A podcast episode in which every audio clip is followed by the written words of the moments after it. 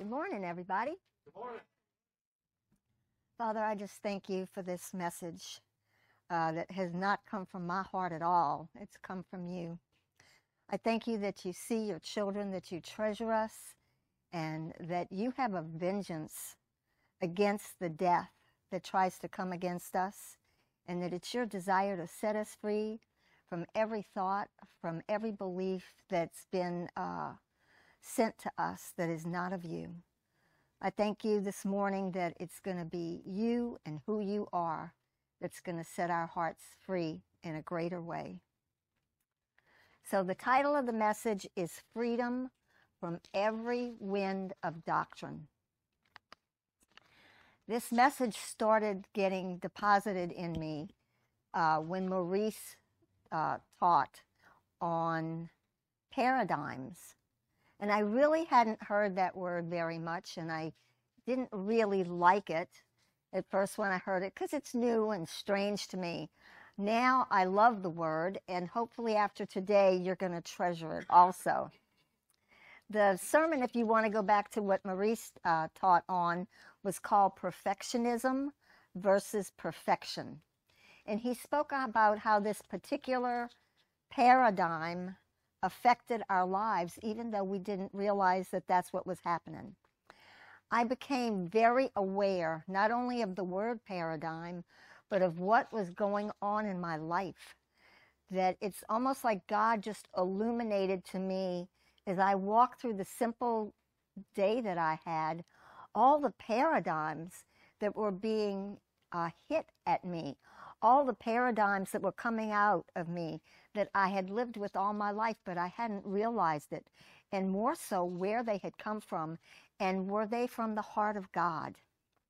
So I became very aware that there were two mindsets that exist in the earth, in all of our lives, and they sit side by side. They are drastic differences between the two and how they affect our lives. So before I go any further, I am going to tell you what a paradigm is, remind you. And then I'm going to give you an object lesson to help you not forget. You can take the girl out of children's church, but you can't take the children's church out of the girl. A paradigm is something that we use spiritually or in life to operate in this world. It's the way we perceive life that we think has worked for us in the past, so we're sure that it's correct. That's very important. I'm going to talk a lot about that today.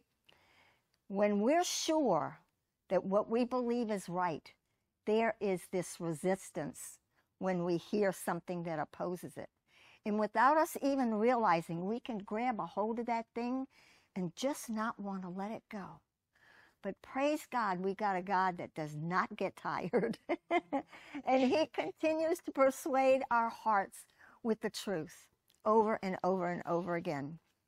A paradigm can also be seen as a standard, a perspective, a set of ideas. It's the way you look at something. When a paradigm changes in us, the way we think changes. So here's my little object lesson. I hope you all can see it. It's water, and I just put food coloring in it so it'd be easier to see it. Now, there are two paradigms that exist about this cup of water. You may not be aware of them yet, but I'm going to tell you. Some people in this room see this cup as half full. Some of you see this cup half empty. That is a paradigm. It's just the way you look at things. And when you look at things, whatever the paradigm is in your heart, it just comes up to the surface. You're not even aware that that's what's going on, but it's affecting you. So the world offers us a set of paradigms, the way it operates, its standards, and it tries to help us attain its standards. An example of that, and we've talked about this here before, the American dream. That's a set of standards, that's a paradigm. We grew up with it. We grew up with it as kids, becoming adults, and wanting to attain that. All that's in our heart. It set a standard for the good kind of way we could live. And I just want to thank God. We're going to have some special effects probably. We're going to be talking about houses that can stand and that can't. And so God is just supplying me with a little bit of wind and maybe some rain to just, you know, make it a little more real for us. So we have this, world's set of standards or paradigm or way of looking at things. And then God has a standard, his perspective, his paradigm. Those things about God are his characteristics. It's not just what he does, it's who he is. His actions and his behavior just flows out of who he is. And he is good. And he wants us to understand how good he is so that when he comes to set our paradigms straight, we won't be like, no. So man's ideas about what makes a life good and God's ideas don't always agree. In fact, they often don't agree. Isaiah 55 says, "For my thoughts are not your thoughts, neither are your ways my ways, says the Lord. For as the heavens are higher than the earth, so are my ways higher than your ways, and my thoughts higher than your thoughts. As high as the heavens are above the earth." Think about that one for a minute. As high as the heavens are above the earth, so are my thoughts than your thoughts. Now, when I used to read this scripture, I used to think things like, that's right, God only thinks good about people. God never has a negative thought. I'm such a worm. You know, I can't ever meet God's standards. No, God is saying, I think better about you than you think about yourself. I think more often about you and how wonderful you are than you think about yourself. All God has to give you is better than what you've already got. His thoughts are better than your thoughts. They're more wonderful than our thoughts. And that's one of the reasons that we don't have to be so afraid of the thoughts that we get. And as I go through the message, I'm going to explain why. But Greg already touched on it a little bit. Those times when those weaknesses rise up out of us, and those thoughts come to us, and they disturb us, and we're so upset, that's when we go talk to Jesus. Man, he wants to be involved in everything in our lives. He's not afraid of anything that we're encountering. He sees from his paradigm, he's already whooped it. He has conquered it already.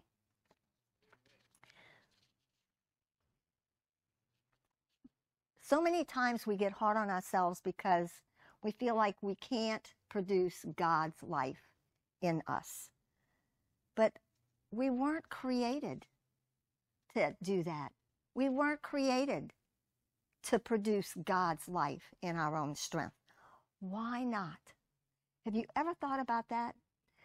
The last couple of months, God has just been having me think about things.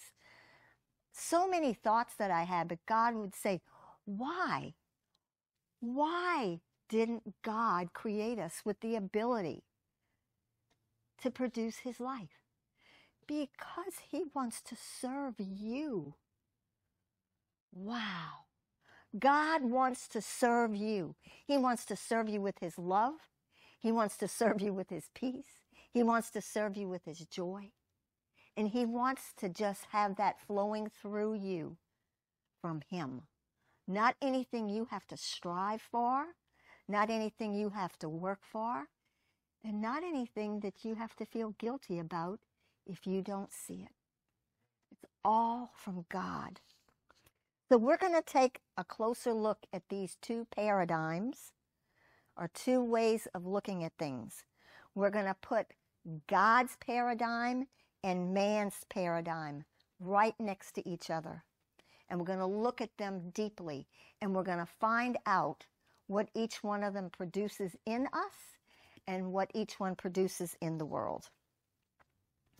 Okay, God. I want you to think about sandcastles for a minute. Have you ever built a sandcastle on the beach? A lot of fun. You can have a lot of fun doing that. Some of them, you see what people create with sand, and it's a beautiful work of art. And yet there's an element about sandcastles that's very disappointing. You know what it is? It's temporary. It doesn't last. And it doesn't take much to knock it over. A big wave, some wind, some rain, and whoosh, and people. That's right.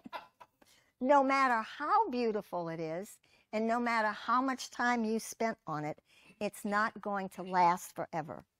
That's because it's fragile. That's its nature. Matthew 7 talks about sandcastles. It says, "Everyone that hears these sayings of mine and does not do them shall be likened unto a foolish man, which built his house upon the sand. And the rain descended, and the floods came, and the winds blew and beat upon that house. And it fell, and great was the fall of it." Sand doesn't possess immortality. It can be tossed to and fro very easily because it has no strong foundation. That scripture is talking about a man that builds his life on his own works. It just won't stand. And then there was the man who built his house on the rock. When the rain came, it didn't fall. When the floods came, it didn't fall. When the winds blew and beat upon the house, it didn't fall. Jesus said it's a wise man that builds his house on the rock. What is the rock? It's God. It's Jesus. It's his strength. The sandcastle and the house of rock both look beautiful to the carnal or the natural eye, but one is temporary and it's subject to the elements in this world. The other is not temporary. It's immortal. And it is not subject to the world's elements. In fact, it overcomes the world's elements. Yeah. It's eternal, and it contains an incorruptible seed. These two opposing mindsets or paradigms press in on us daily, both offering us life. When you think about it, when a thought comes to you to do something and it didn't come from God, it usually isn't sent to you like, here's some death. You want some death? No, it's never presented like this. It's all wrapped up in fancy wrapping paper and a bow. It's to look good. Isn't that how the tree of the knowledge of good and evil was described in the garden? It looked good for food. Eve saw. It looked good for food. So we're talking about two paradigms. They both look good to us in the natural realm. One brings us life and the other is going to bring us death. Cain built his house on the sand, which was his own works, what he could produce. Even if we're building our house on sand, which we're all doing it in some ways. We don't always have God's mindsets all the time. Even if we're building some areas in our life on the sand, the good news is that God is always with us, always persuading our hearts, always bringing us his paradigm. Just like he did for Cain. He brought the sin offering to Cain and put it right outside his door. You know what he brought to Cain, right? Himself. That's what he brought to Cain, himself. Here I am. I want to do for you. I want to serve you. Abel, on the other hand, built his house on the rock. His foundation was Jesus. Our hearts were created to experience life. So it's reasonable that out of our hearts and the desire in our hearts is to seek after life. The problem is there is a false life, a counterfeit that looks good for life, but it's deadly. It tries to engage our self-effort, our own works to get life. Ephesians talks about not being tossed to and fro and carried about by every wind of doctrine. There's only one true gospel. All the others are impostors that try to deceive man into getting life through his own works. Have you ever felt bad about yourself because you couldn't forgive somebody? You couldn't love somebody? You couldn't this, you couldn't that? Why do you feel bad about yourself? Because in your heart, you were brought up with a paradigm that taught you you should be able to produce that fruit in your own strength. You didn't have to think about it. That guilt just comes up. That feeling that I should be able to do this. Who told you that? That's not from God. God says, let me do it for you. Let me heal your heart. Let me pour myself into you. And when you're so full, when somebody comes and pushes on you, what's inside of you from me will just come out. Most of us grew up under that paradigm of trying to produce God's fruit in our own strength. This is what Jesus says about it in Matthew 11. He presents the two paradigms. Come to me, all you that labor and are heavy laden, and I will give you rest. Take my yoke upon you and learn of me, for I am meek and lowly in heart, and you shall find rest for your souls.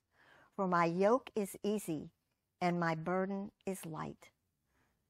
Two ways of thinking there, two paradigms. How are the people laboring and heavy laden? What are they doing that's doing that to them? They're trying to produce God's life in their own strength. Have y'all been there? You remember living under that paradigm where you were trying to please God by your behavior? And no matter how long you prayed, no matter how much you gave, no matter how much you studied the Bible, there was always this sense that it was never enough. And this burden, this heavy thing on you, where you never could just rest and enjoy who you were. The false counterfeit gospel is what puts that labor and toil on us. God's paradigm, which is what he offers, is rest. It's easy and it's light. We don't produce God's life in our own strength. He does it for us. We see these two paradigms emerge in the garden. God's perspective, his paradigm was that he was going to have a family. He was going to serve them. He adored them. He filled them up with who he was. And they were to accept that life as a free gift. That isn't what happened. Another paradigm emerged in the garden, and Adam and Eve chose to get life in their own strength. That paradigm painted man and God in a whole different light. That is a lot of what God wants to undo in our lives every day. The new paradigm maligned God to man. Said God isn't as good as you want to believe he is. God's holding back something from you. We've all felt it. Things, you know, you have some days where it seems like the moment you got out of bed, everything just goes wrong. And that paradigm that's inside of you is going to begin pressing in on you. You might say things like, where's God? Why isn't he helping me? What have I done wrong? All those paradigms are ways that, and teachings that have gone into our heart, they malign who God is. Can God ever separate himself from you? I mean, think about it. He has intertwined his heart with our heart. We're the place he wants to be. Sometimes we can't understand that, and we need a revelation to understand that. But that's how God is. God will never leave us. The serpent's paradigm tried to get man to believe that he was an orphan and that he couldn't trust God to give him life. There's an expression that we hear sometimes about walking on both sides of the fence. In this case, we're going to be walking between two different ideas or paradigms. James talks about a double-minded man always going to and fro between the two systems. It says when we're double-minded, we're unstable in our ways. It's like that daisy. You know, he loves me not, he loves me not. I'm an orphan, I'm a son, I'm an orphan, I'm a daughter. There's no rest in that. Even when you're thinking that I am loved and I am a son or a daughter, as soon as the next wave of disappointment or whatever comes, you flopped over on the other side of the fence and you're believing something that isn't true. But I have good news. We all go to that place. But when we find ourselves in that place, God will teach us how to rest. We can't fix it. We can't solve it. We can spend a lot of time trying to analyze it, but that doesn't produce any good fruit. Our only reasonable option is to talk to God about it. He knows, right?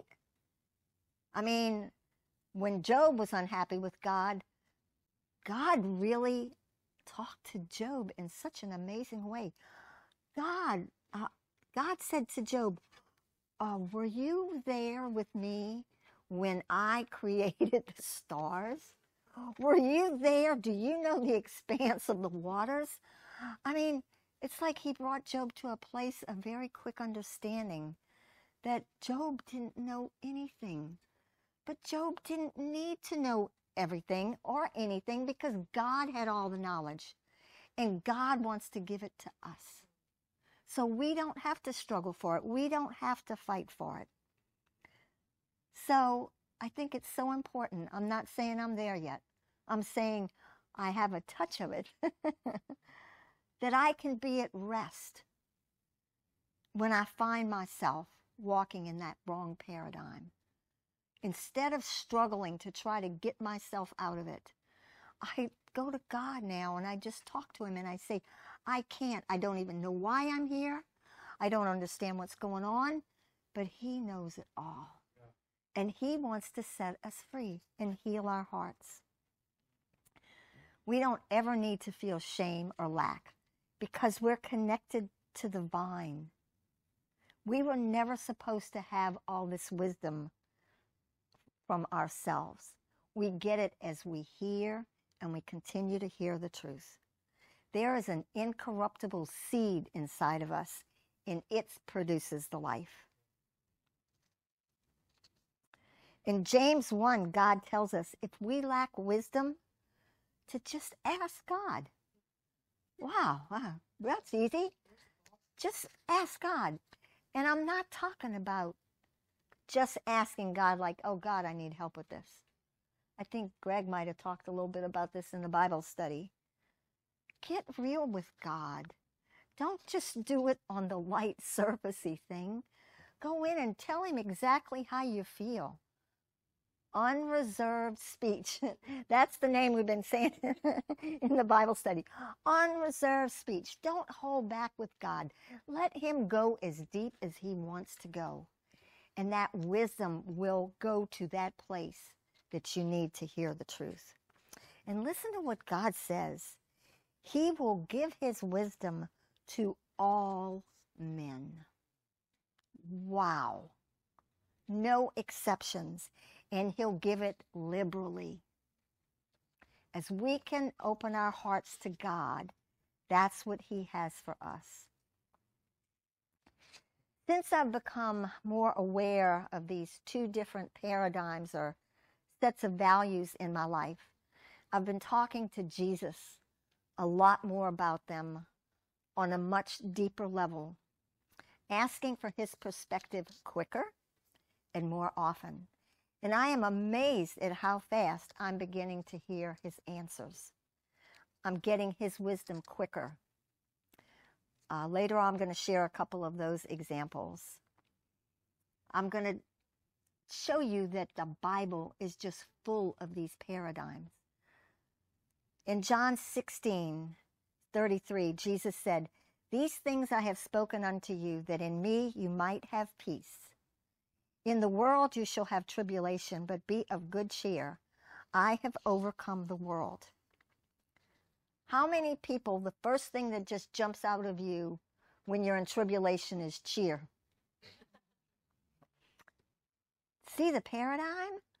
One side says, when you're in tribulation, you're going to be sorrowful, you're going to be upset, you're going to be angry, whatever.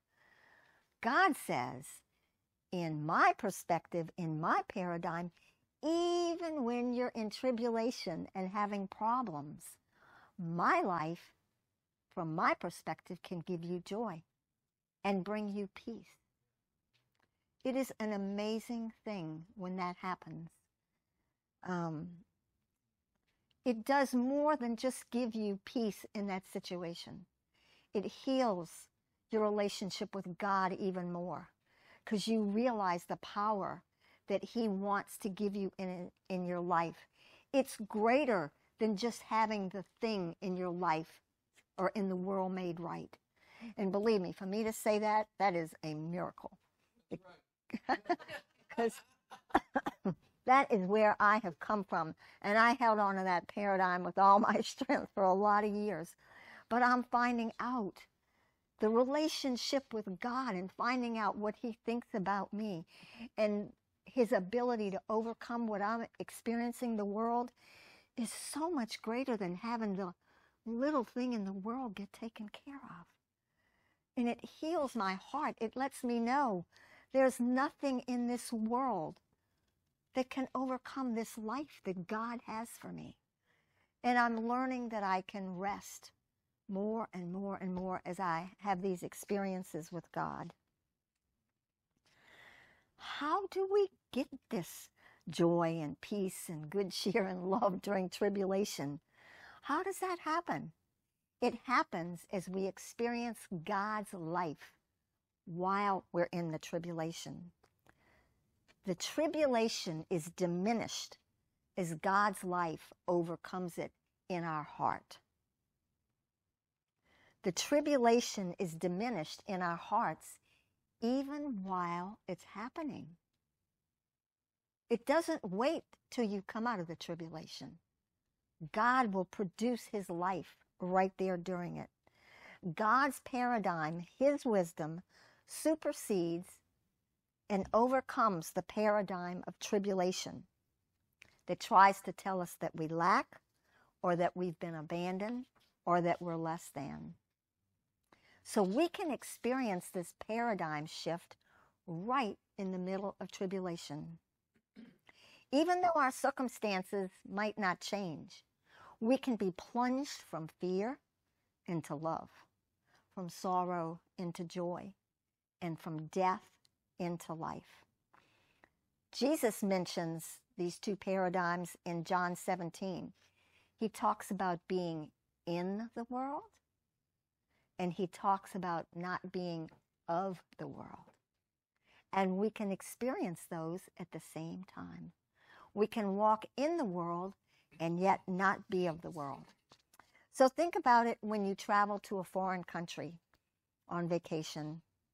You have a certain mindset. It's temporary. You don't think of that country as your country, your place, your home. You know it's not your home. Its wisdom and its ways are not your wisdom or your ways. Its language is often different than yours. Its ways are foreign. I'm not much of a traveler. I'm more of a homebody. I only traveled out of the country once, to Mexico. It was very strange to me, and I was uncomfortable there. I had never experienced throngs of people in the street like that before, and children just coming in and pressing into you to try to sell you something. And then, before we left the country, we saw people trying to escape that country. They swam across the river, trying to escape, to get into a better place. How amazing. God is saying, you're in the world, but I have the way of escape for you, so you don't have to be of it. I have an eternal, immortal home for you, and you can experience that and live there even while you're in this world. What an amazing offer that is. And we don't have to work for it. It's a free gift. It's a free gift. Me too. We see two paradigms again in the story of Martha and Mary. I never thought about it like this, but since this paradigm thing has exploded in my heart, like I said, every place I look, I see it. Martha wanted to serve Jesus with her works. Mary wanted to let Jesus serve her with his life. One was a place of toiling. Do you like the fruit that was produced? The other place was a place of being served and resting. That's what God wants us to experience. And he wants us to become more aware of those two different places, so we'll be able to experience that rest more and more. And when we find we're in the place where we can't rest, we'll go to him and get set free. Since I've been looking at these paradigms in a new way, I've started meditating, not in my own strength, it's just something God's done in me, but about vines and branches. I've known for years, it was probably one of the first things I heard as a Christian, that Jesus is the vine and I'm the branch. You know what? A mental knowledge of that doesn't do much. It's just something you can say, and we said it a lot, but it didn't have the power like what I'm experiencing now. And I just find as I wake up each morning, the Holy Spirit is just there saying, you're the branch, I'm the vine. You can rest. You can rest. I've got it. I've got it. It's like that thought is in the forefront of my heart and my mind, and it just comes over me daily in waves. I'm so aware that the branch doesn't do anything to get life, and that's what I began meditating on. What would it be like if the branch tried to send its nutrients to the trunk? I mean, can you imagine that little bitty thin twig trying to give anything to that big trunk? I mean, it's really absurd when you think about it. But if you don't think about it on that level, you don't realize how silly it is for us to believe that we can serve God or that we can serve ourselves with his life. I found that as I meditate on this more and more, I don't worry as much. I have experienced, which this is really big for me, and in a little bit I'll share how big. I used to think that I was responsible for taking away everybody's pain, and that whenever anybody was hurting, it was up to me to take care of it. And that had come to me as a very little girl. But the church, the traditional church, put it in me even more. And I was so heavily burdened. And, you know, can we really take away people's pain? And so when you try to do that and you fail over and over and over again, the burden gets heavier and the guilt gets heavier. So how do you see yourself? As the vine or the branch? If you think that you have to produce God's fruit, you're living from the perspective of being the vine. Our souls and minds get filled up with analyzing and fixing and finding solutions and feeling responsible. You feel like an orphan that's left to take care of himself. That means worry and fear and stress. We either see ourselves as the branch or we see ourselves as the vine. Depending on which outlook we have, we live our lives differently, and it comes up effortlessly. When we live from the branch paradigm, we can rest. It isn't our job to produce the fruit. We don't even have to judge the fruit that comes out of us. Can you imagine how freeing that is? We know it's possible because Paul said he didn't judge himself. And I mean, Paul is such a good example because Paul had a past, you know. Remember Saul? I mean, he did some pretty atrocious things. Seems like out of all the people that we learn about in the New Testament, he would have had the hardest time not judging himself. Seems like he would have also been judged by a lot of people, right?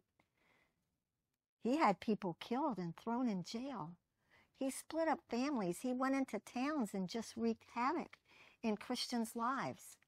Yet, after God had spent a lot of time with him, showing Paul God's perspective, God's paradigm, Paul said he didn't let anybody judge him.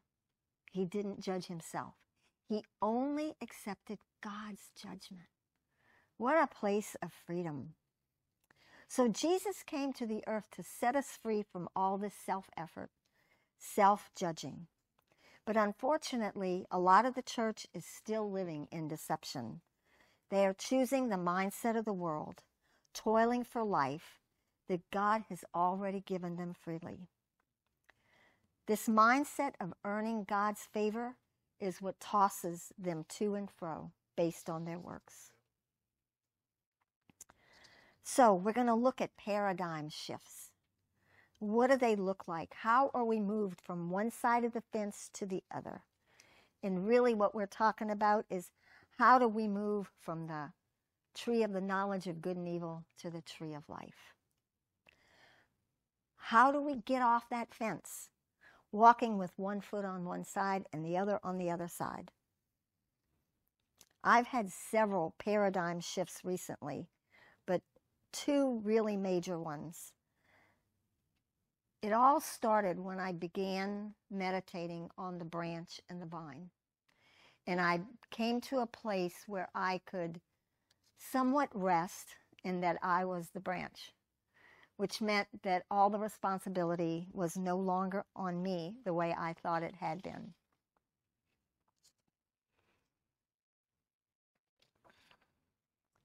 So I'm going to share one of the paradigm shifts now.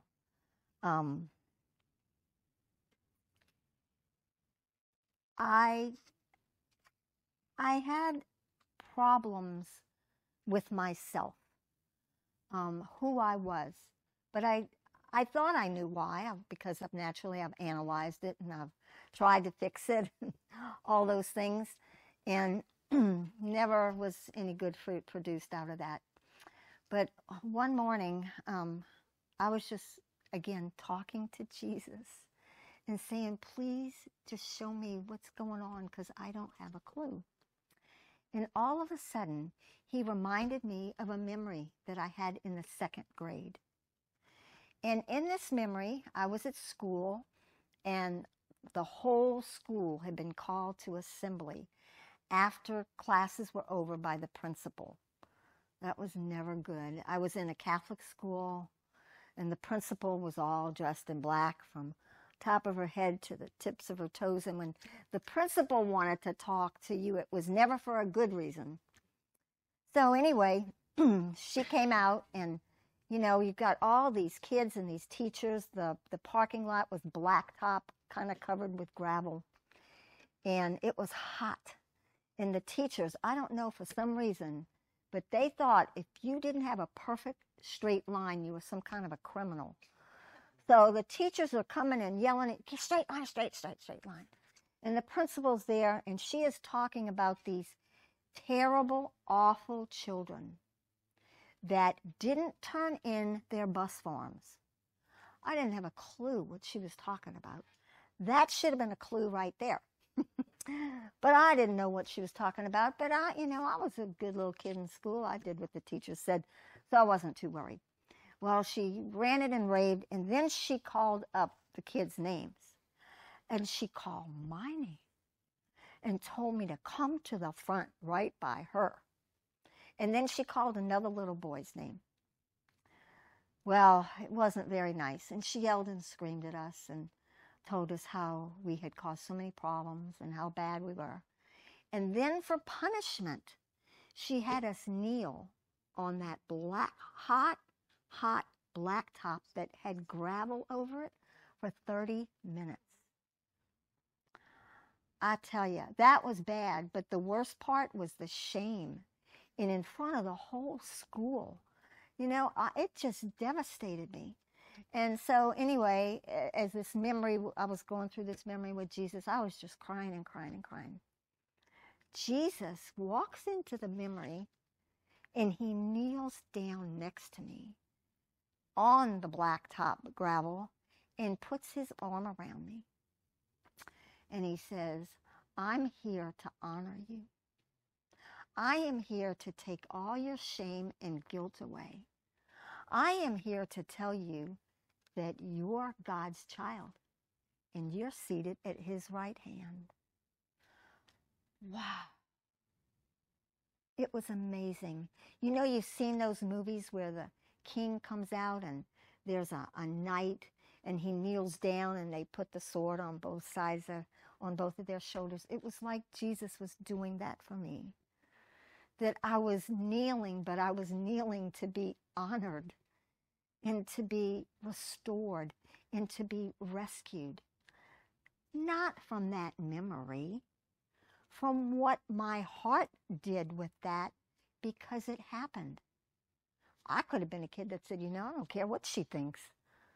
You know, who cares about a bus slip? And I could have walked out of it with no scars. But my paradigm said, I agreed with her, and I was bad, and I deserved to be shamed. That's what God came to free me from. And wow, did he free me. There has just been, and again, it's effortless. I can just see I operate differently. I react to things differently. And the greatest thing is I even quicker now go to God. And I talk to Jesus quicker. And I let him go deeper, because I realize he's going to take me places that I've forgotten.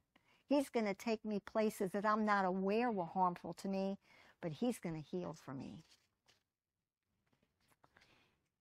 So here's another paradigm shift. Oh, wow. Set your affections on things above and not on the things of the earth. Now, I knew that scripture 10 years ago, and I could quote it, but I couldn't live it. I for sure couldn't live it, because I did have affection for things in the world and in the earth, and I wanted to have them.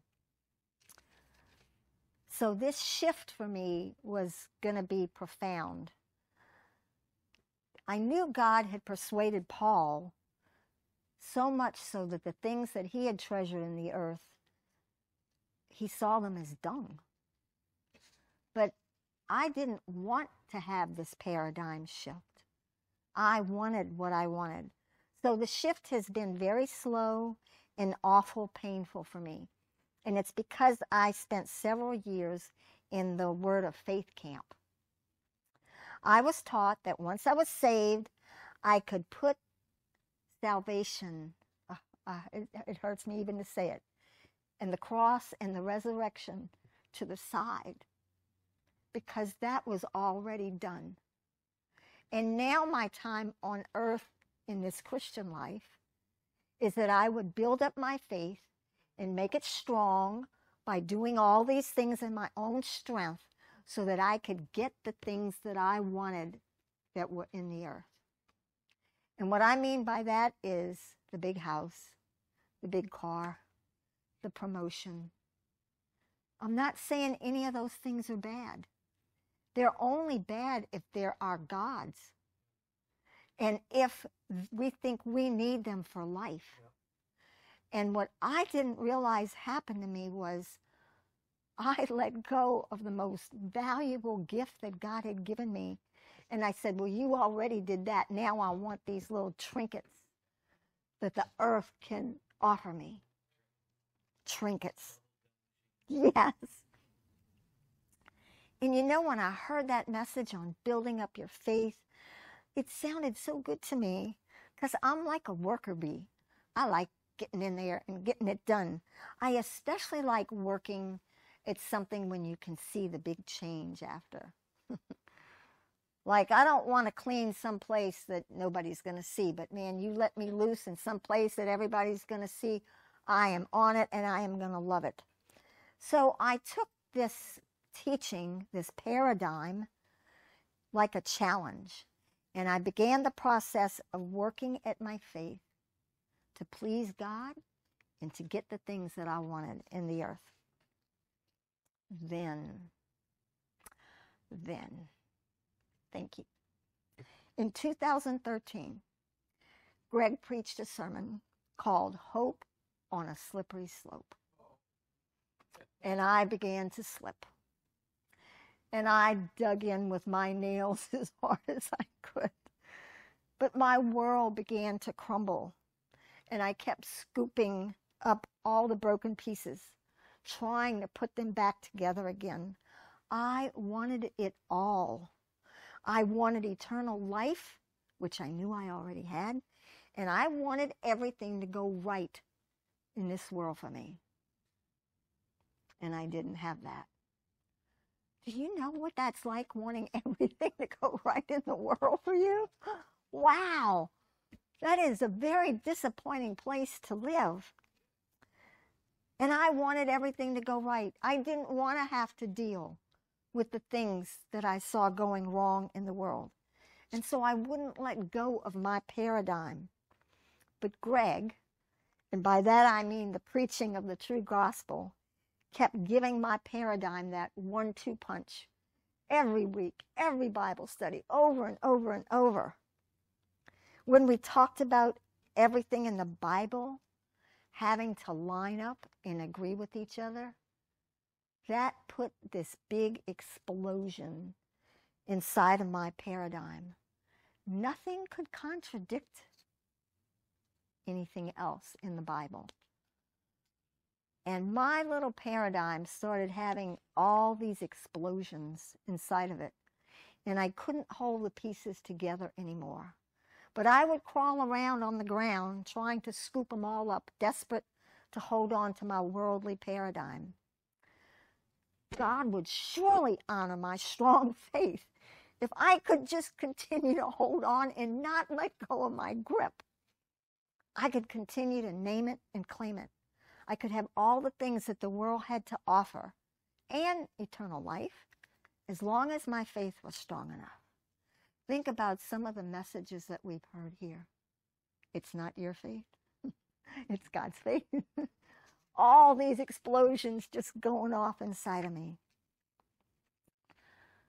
Now, when I look back, I see that the tighter I gripped, the more miserable I became. Joy left. I began to question God and who he was. The foundation I had built on man's paradigm didn't feel secure anymore, but I still didn't like the new one. And so I was on the fence. Neither side was giving me any peace or any joy. Recently, I realized that what I was experiencing was Hebrews 12:11, and I'm going to read it from the Passion Translation. Now, all discipline seems to be painful at the time, yet later it will produce a transformation of character, bringing a harvest of righteousness and peace to those who yield to it. I didn't have peace because I wasn't yielding to it. I fought it, and I fought it, and I fought it for years. So for years, I was resisting God's discipline, which was really His freedom, His love to set me free from the miserable place I was living in. He was trying to set me free from death, and I thought He was grabbing life from me. See what happens when the wrong paradigm is in your heart? You just operate it out of it effortlessly, and you don't even know what's going on. Why did I hold on so tightly? I'm talking years. A lot of years. Because I had been taught that those that held on to their faith and didn't let go of it would experience that abundant life that you can have from this world. It was a wrong paradigm, a wrong perspective, a serpent's perspective that brought death. What? The big lie. Right. And so that's why I was experiencing so much death.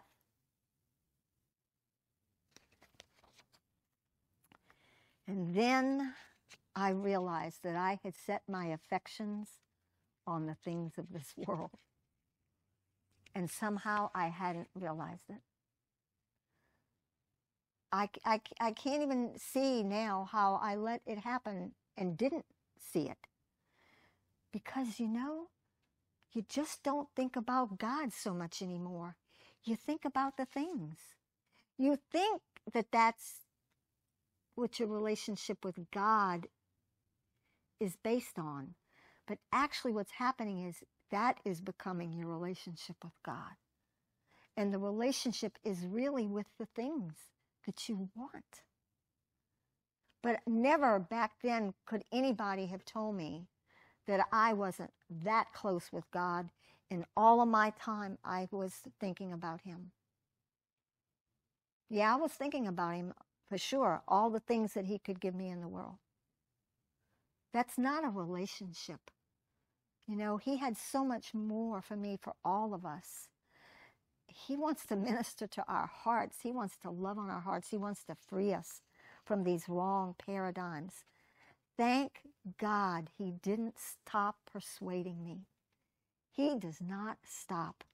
Every week, another 1-2 punch. And I began to see if faith had the power to make everything go right in the world, how was it that Stephen was stoned to death? How was it that Peter was crucified? How was it that Paul was stoned, shipwrecked, bitten by a snake? On and on and on. And I began seeing, surely these people were walking in some level of faith. It should have produced something so that their lives would go better than this. And my grip began to get weaker and weaker and weaker as God continued to persuade my heart. It reminds me of a scripture in Jeremiah 23:29. It says, "Is not my word like as a fire that consumes everything that cannot endure the test, says the Lord, and like a hammer that beats in pieces the rock of most stubborn resistance." Man, that's what I needed. I needed those punches. I needed that hammer to come and just bust up my paradigm that I thought had come from God. I got that in a church. You know, sitting in a church, I got that. I was taught that in a church. And so surely I wouldn't let go of it. Thank God for His patience. his determined desire to set me free from another gospel. He loved me so much that he didn't want to let me continue to sit in that awful paradigm where I would continually judge myself and my faith and judge him. Because let me tell you, there were a lot of times where I judged my faith had gotten real strong. And why wasn't he backing up the faith that I had produced? I thought it was for him, but it was really to get everything I wanted. He kept attacking the death that was attacking me with a vengeance that would never cease until he could free me. He loves us so much. Being who he is, he can't let us sit in death. He knows he's conquered death for us already, and he wants to move us out of those paradigms that we live in our hearts that produce death.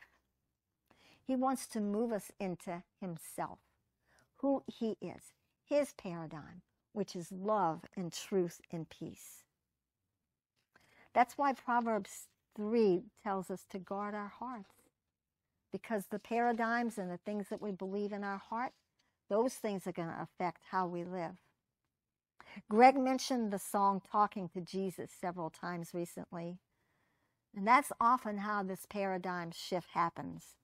As we hear the true gospel and talk to Jesus about our situation, he brings his wisdom and his perspective to our hearts.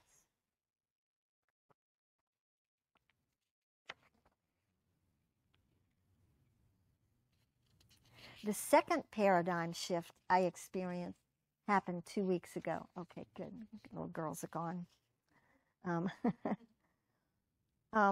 There were several people on this particular day a couple of weeks ago that needed my help all at the same time. And it's my family. And that really gets to me. And I'm only one person. And I have a big family. And they all live close to me. And, you know, sometimes they all have needs at the same time. And it's very hard. In fact, it's impossible for me to choose who I'm going to help and who I'm not going to help. So I felt this heavy weight of responsibility and desperation to meet all their needs. The next day, it was still on me, and I could feel fear and failure. And so I began talking to Jesus. And I said, Jesus, show me. Show me what is going on. He brought me to a very unpleasant childhood memory. As a young child, I was programmed in satanic rituals. Now, you would think that's a really horrible thing. But do you know what they programmed me into? A life of self-effort. That's what it was all about. Feeling responsible for everyone. Thinking that I had to be the savior because God wasn't. That was the main programming and teaching that I received from it. And it was very effective. I mentioned before when I preached, I hated God till I was 25. And just because of what I believed, because what had happened there.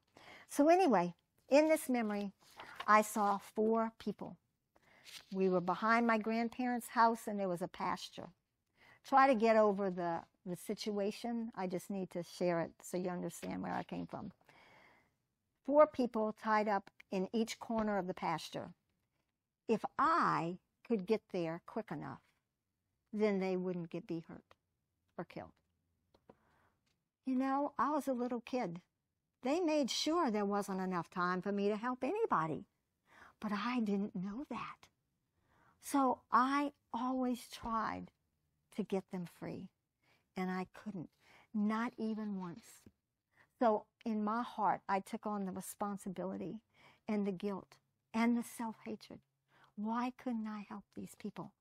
It was as if I had done it. That's what they made me believe. I did it. The whole while, they're the ones that are causing the problems. So Jesus came and sat down right next to me in the memory. And listen to this. He patted the ground and he said, come and sit down with me and rest. And I said, what? I can't rest? Are you kidding me? Do you see what's happening? Why aren't you helping anyone? I have to try to save them. Jesus, he just smiled and patted the ground next to him and said, come and sit by me and rest. I just kept crying and arguing with him and saying, no, I had to help them. And then Jesus said the most amazing thing to me. He said, I have already taken care of it all. Come and sit with me and rest. And I responded back, because I don't hold back. No, you haven't taken care of anything. You haven't taken care of anything. I'm yelling at Jesus. They need help. Jesus said to me, I have already taken care of everything, just like my Father was with me on the cross. I have been with each of them, telling them how loved they were, telling them how beautiful they were to me, telling them how much I love them, filling them with rest, showing them eternal life, promising to them that I had eternal life waiting for them, telling them that he was leading them to green pastures and beside the still water. He told me that he filled them with abundance and immortality. Wow. How amazing that God was with those people. I could sit and rest. God knew what those people needed. I didn't know. God granted them his life that overcomes the death in the world. God had already done it all. He has taken care of all the death in the world. And that's what he's telling me and what he's been saying to me for the last week. He has already taken care of it. Not just those 4 people in the pasture, the people that we love in our lives. He has already overcome all the death in the world. And as we can sit with Jesus and let him go to those deep places in our heart, he will show us his paradigm. He'll show us what he sees in these situations that cause us fear and pain in this world, so that the pain and fear that we feel, he'll replace it with his life, which is love and joy and peace and rest. A lifetime of responsibility fell off my shoulders. I realized it wasn't my job to take away everybody's pain. It wasn't my job to take away anybody's pain. God was good, and I could trust that he had already done it. He has helped everyone. It just didn't look like it in my paradigm. I had to enter into his paradigm before I could see the work that he had done. God's paradigm came and swallowed up the serpent's paradigm. He put it to death, and his life became my life for that situation. The burdens and the responsibility fell off of me, and I sat with Jesus and rested. Since that day, which was 2 weeks ago, my life is so different when, like I said, quicker and deeper, I go to Jesus the minute I hear something or I see something that bothers me. Yesterday, I had someone tell me something. For them, it was really ugly. I couldn't believe they said that to me, and I actually started to tear up. And I was in a public place, but there, Jesus, you know, I immediately went to Jesus real quick. What's going on, God? Show me what is going on here. And he said, man, they don't even know they did that. They're just up to here with their job, and they just come in unglued. You don't need to even let that go in your mind. But see, I would let things replay in my mind so much boom, gone, gone. I'm only remembering it because of this sermon. That's it, to share with you all. And I don't want to be misunderstood. I'm not saying that we don't help people when we can, because there are times when we are, and we just feel the life of God coming up inside of us to do it. I was doing it out of obligation and a fear and feeling that God was not there for people. So I had to be Jesus's substitute. Doesn't it sound awful when you really see the right paradigm correctly? Then you can see how ugly the old paradigm is. And yet, because it's presented as a tree that's good for food, you don't see it until you get into God's paradigm and God's perspective, and then it becomes so easy to see. I see paradigms everywhere now. It doesn't matter what's happening. Yesterday morning, I was fixing eggs. I cracked 2 eggs, and one of the eggs had a double yolk. How do you think that's going to connect to God, really? So Larry was right there. He was cooking, too. We started laughing, and he said, "Look, you got a double portion." Oh, my gosh. So God takes me back to years ago. Remember I said that I don't like to travel that much? Well, I travel to and fro in the United States, chasing after a double portion of Elijah's anointing. Wow. So Larry and I were laughing so much at that. Why did I do that? Because I believed what I was taught in the church. I had to get that double anointing. And this man in Pennsylvania, he had it. And so I had to travel to Pennsylvania to get it. The words dumb sheep come to my mind. Why would I travel to Pennsylvania to get a double portion of Elijah's anointing when I had the full portion of Jesus's anointing and Jesus living inside of me? Wow, how could I have been so duped? Because that teaching told me I lacked. That teaching told me that God had more for me, but I had to work to get it and I had to earn it. So I had to travel and put myself out to go get it. Paradigms and the things that we believe in our heart is what we live out of, whether we realize it or not. And so God's desire, because he loves us so much, is to set us free from those paradigms and beliefs that are hurting us. I thought God was happy that I was traveling to Pennsylvania. Why couldn't I have heard it then?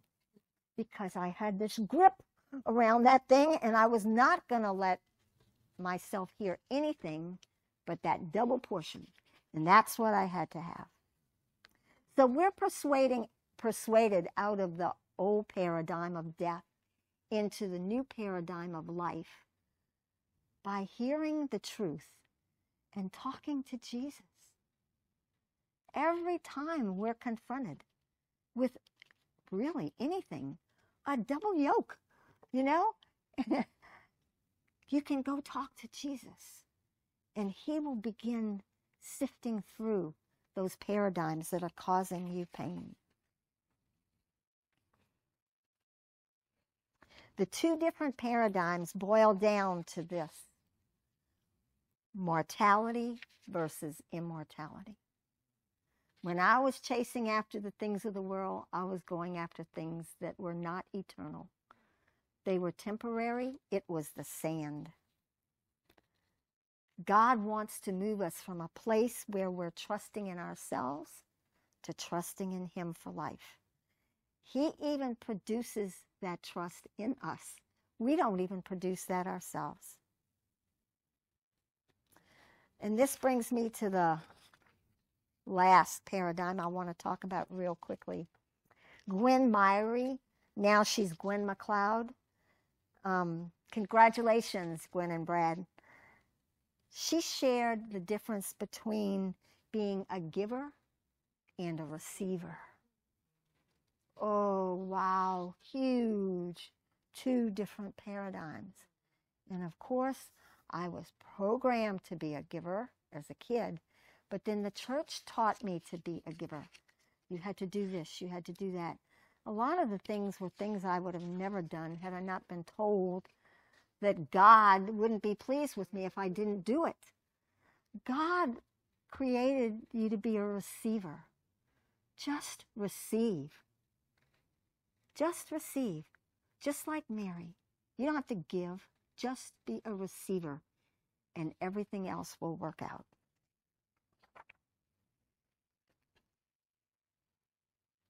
We see the ultimate display of these two paradigms when Jesus was on the cross.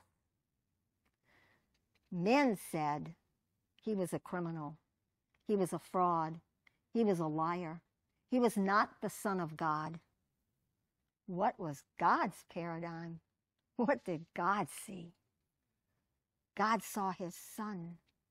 God saw himself willing to lay down his life for the people that he loved so much. He saw death being conquered and killed. He saw his dream to have us as his children being fulfilled. The paradigms that we see things through changes everything.